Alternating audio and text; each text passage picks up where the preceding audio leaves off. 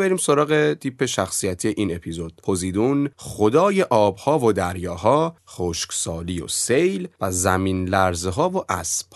توی همین نیم خط یکی از کلیدی ترین صفات پوزیدون آشکار میشه احساسات شدید و موجی پوزیدون هم مثل زئوس فرزند کرونوس و رئاست و بزرگترین پسر اونها همونطور که تو اپیزود زئوس دیمیتر و هستیا گفتیم پدر این خدایان اونها رو در کودک کودکی بلعیده بوده پس خیلی کودکی قابل تعریفی نداشتن خیلی چیزی درباره رو صحبت نشده بعدها که بزرگتر میشن با خوروندن یه محلولی باعث میشن که پدرشون فرزندانش رو بالا بیاره و این خدایان با کمک همدیگه اول پدر رو شکست میدن و بعد سایر تایتان ها رو اون نسل پیشین خدایان یونان باستان که اون داستانش رو هم به طور کامل در اپیزود زئوس گفتیم